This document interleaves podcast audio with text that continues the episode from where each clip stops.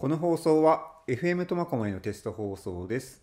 令和5年6月10日の収録番組です。今日の放送はですね、ハートスペースの第2回目ということで、サラひろみさん、前回に続いて、これサラさんの番組なんですけども、本放送に向けての練習ということで今日はお届けさせていただきます。で今日はですね、アシスタントが1名おりまして、絶賛勉強中のはいヒロさんです。よろしくお願いしまはいす。、よろしくお願いいたします。はいよろしくお願いします。はい、そしてですね進行役というか主役ですねサラひろみさんですよろしくお願いしますよろしくお願いいたします。はいサラさんさあ前回の放送をご自分でお聞きになったということだったんですけどもどうですか？ご自分で聞いていいのか悪いのかよくわかりませんでした。なるほどえっ、とですね聞いていただいた方からですねメッセージが送られてたんですけども、まあ、非常に共感できたよっていうコメントをいただいてますね。はい。コメントいただいたのは女性の方だったんですけどもやはりあの化粧の話ね。女性の方っていうのはそういうもんなのかって僕ちょっとね化粧しないんでわかんないですけどもヒロさんはい、どうですか？私も聞かせていただいたんですが、まるで自分を見てるかのように。そんな感じがしました。とってもいい詩だなと思いました。ありがたいです。はい、やっぱり化粧するとスイッチがねこう入るっていう女性独特のね、はい、うんものだと思うんですけどもそうなんです。スイッチ入りますよね。ありますね。ピッとするというかね。はいお化粧を取るとなんかだらーっとする。そうわけでもないか。お化粧もいや途中でどこかに飛んでしまうので、えその帰りはもう本当にすっぴんなので、どこ行ったんだろうあれはみたいな。わかります。朝と帰る時はもう違いますよね。違います。髪も乱れてるし。それがすごく分かった。とってもあの身近な感じにあの思いました。ありがとうございます。はいまあね、サラさんの番組はあの日常の身近なことを紹介してそれにそれを詩にするということなんですけども、まあ、まさに、ね、そういった詩の世界が前回の放送では、えー魅力や体現できたんではないかなと思っております。でですね今日はまた新たな詩を紹介していただくんですけどもその前にですね、まあ、オープニングトークということもありサラさん最近どっか楽しいところに行ってきて楽しいお話を聞けたということなんですけどもサラさんどこ行ってきたんですか？北洋大学です。うんうんはいえっと、5月20日の土曜日なんですけれども北洋大学で比較文化論日本比較文化学会第45回全国大会2023年度国際学術大会ということでうん。北洋大学で研究発表があったの。そこに行ってきました。ものすごく長い名前で僕は全然入ってこないですけども一体これはどういった内容の、はい、ああ文化面なことを比較するっていうことで学術学会だなんてと思ってびっくりしたんですけれども、はい。公園が苫小牧市役所北洋大学となってて電話で問い合わせしたところ市民は自由参加ということでお金もかからないということなのでじゃあ行ってきましょうと思ってそれでシンポジウム11時からだったんですけどそれから参加しました。で午後に入って加山理香先生のはいうん市民向けのお話があってそれが終わってから研究発表だったんですけれどもまあ比較ですよね。文化の比較っていうことで研究発表ですっごい難しい話があるのかなと思ってたんですけれどもでも日本語と特に台湾の方たちの言葉とか比較するとかある方は文学原作があってそしてそれを映画化したと。映画化したその主人公がリメイクされて新しい映画になった時どのように主人公が変化して描かれているかなどを比較的分かりやすい形でお話が伺えた。あと英文学の中からやはりその若い先生が研究している内容なんですけれどもこれは私が短大の時に教材で「雪女」藩の「雪女」というのをあらすじを書きなさいってその当時先生に言われて課題出されたものなんですけど今若い研究している先生はその雪女がアンデルセン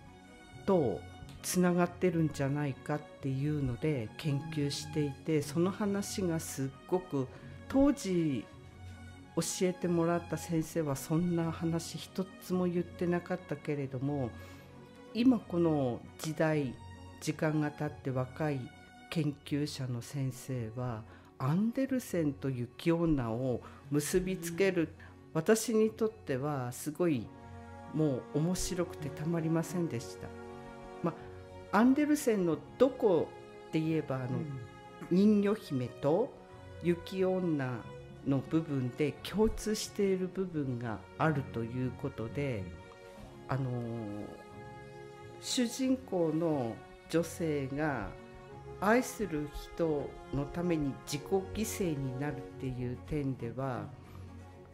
本当だったら相手を死なせてしまう。そして自分が助かるっていう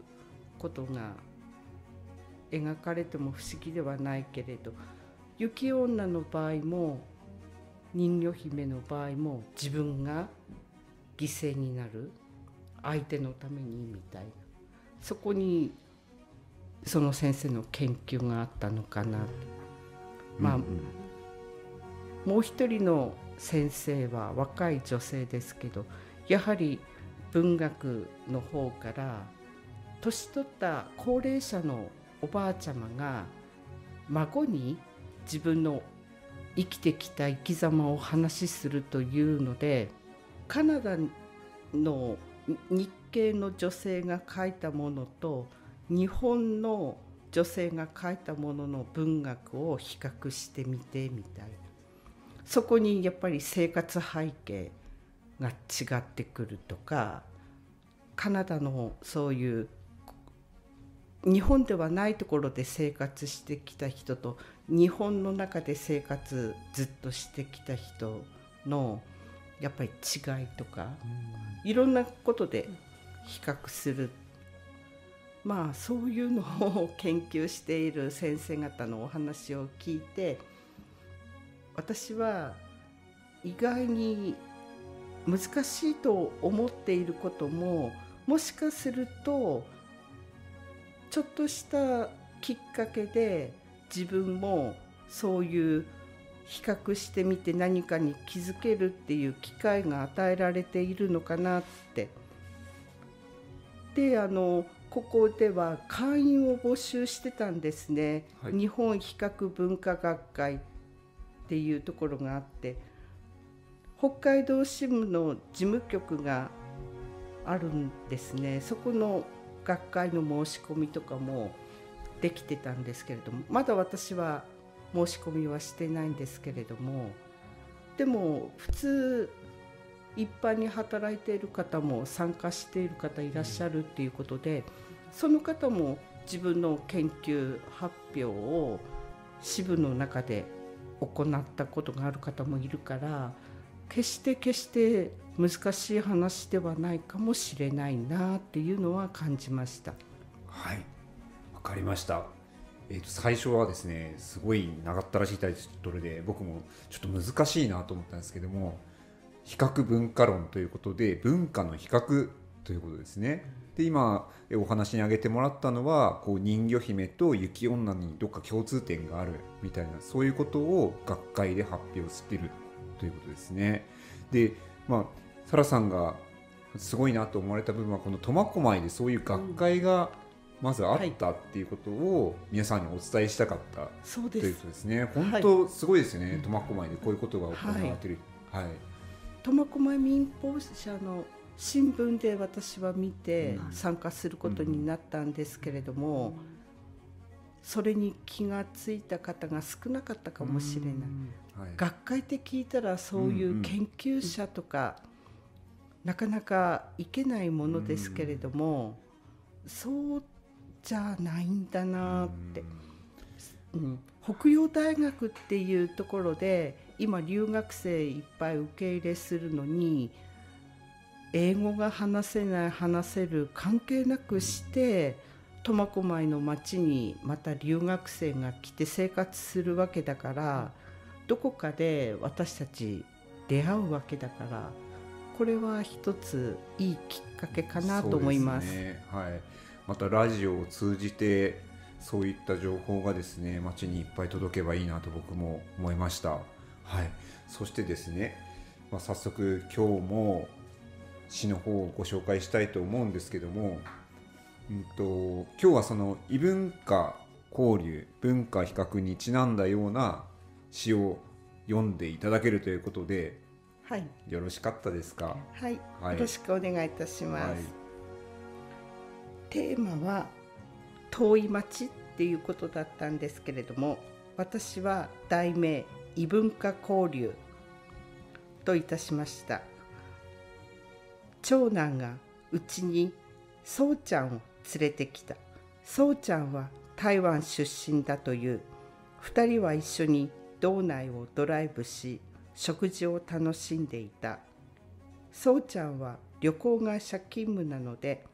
台湾の人に北海道各地を紹介したい。ある日そうちゃんに誘われて札幌で行われている日中交流会へ出かけた長男はそこで長い間中国語を学んでいる女性に出会った。友人らとぶどう狩りへ出かけることになった。あれよあれよと彼女に恋した。おか今夜彼女に言おうと思う。決心固めた長男はすでに30歳を超えていた。あ りがとうございます。またまた長男が出てきました。そこがなんか身近になっちゃうんですね。多分私なんかも娘が一人いるもんですから、はあ、そうですか。はい。締めがいいですねまた締いめがいですね。最後の子。素敵ですね。ありがとうございます。どうしてそういうふうに詩がこうねポッとこうか書けるっていうかやっぱり長い間されてて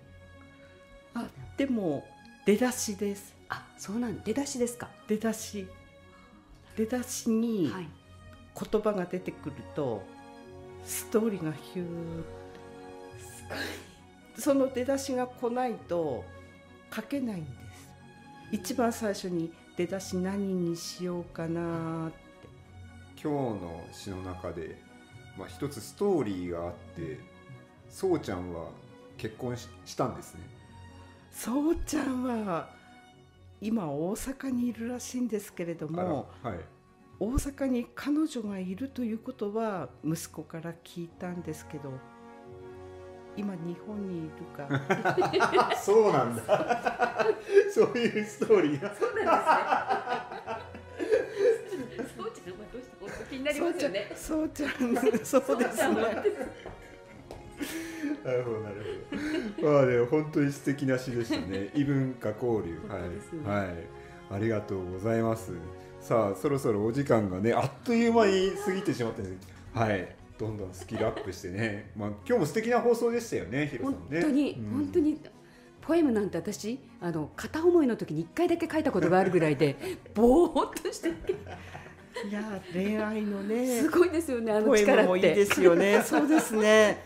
どんどん来ますね。すごいですよね。じゃあ次回は恋愛になるんでしょうかね。また時期的なね、苫小牧の夏をお届けするような詩も届けようかなんてね、打ち合わせの段階ではありましたんで、今日はここまでということなんですけども、本日のハートスペース、はい、今日はここまでということで、えーアシスタントはヒロさんでした。ありがとうございました。ありがとうござい。あますりがとうございまはい。した、、そして、えーこの番組の主人公であります、サラひろみさん、ありがとうございました。ありがとうございました楽しかったですはい、それではまた次回。